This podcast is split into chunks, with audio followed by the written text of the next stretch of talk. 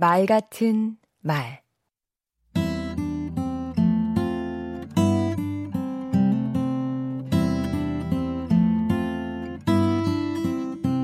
안녕하세요. 강원국입니다. 제가 초등학교 다닐 적엔 다들 왕자 크레파스를 썼습니다.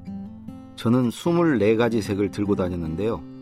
잘 사던 집 친구의 쉬운 4가지 색 크레파스가 부러웠습니다. 그림으로 표현할 수 있는 수준이 달랐으니까요.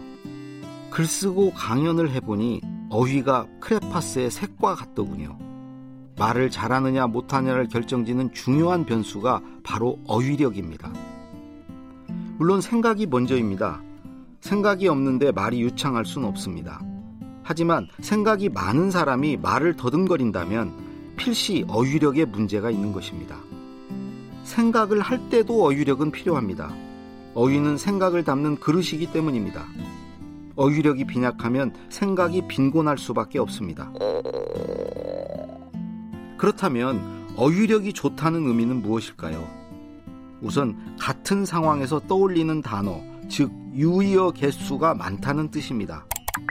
죽다라는 표현도 사망하다에서부터 운명하다, 별세하다, 돌아갔다, 서거하다, 타계하다, 영면하다, 작고하다, 입적하다, 절명하다, 생을 마감하다, 불귀의 객이 되다 등 다양합니다. wow. 그리고 그중 어떤 말이 적절한지 골라내야 하는데요. 어감의 차이를 아는 게 중요합니다. 운영과 운용, 참가와 참여, 주체와 주관 모두 뉘앙스가 다릅니다. 어휘력을 키우는 것은 어렵지 않습니다. 국어사전과 가깝게 지내면 됩니다. 저는 하루 10번 이상 온라인 국어사전을 들락거립니다. 오랫동안 글쓰기의 치유 효과를 연구해온 미국의 심리학자 제임스 페니베이커는 쓰는 단어를 보면 그 사람이 살아온 배경과 성격, 심리 상태까지 알 수 있다고 했습니다. 생각과 감정을 표현하는 도구가 어휘니까요. 나를 흑백 TV로 보여주느냐, 아니면 컬러 TV로 보여주느냐. 컬러 TV 중에서도 어느 정도의 해상도로 보여주느냐. 다 어휘에 달려 있습니다. 강원국의 말 같은 말이었습니다.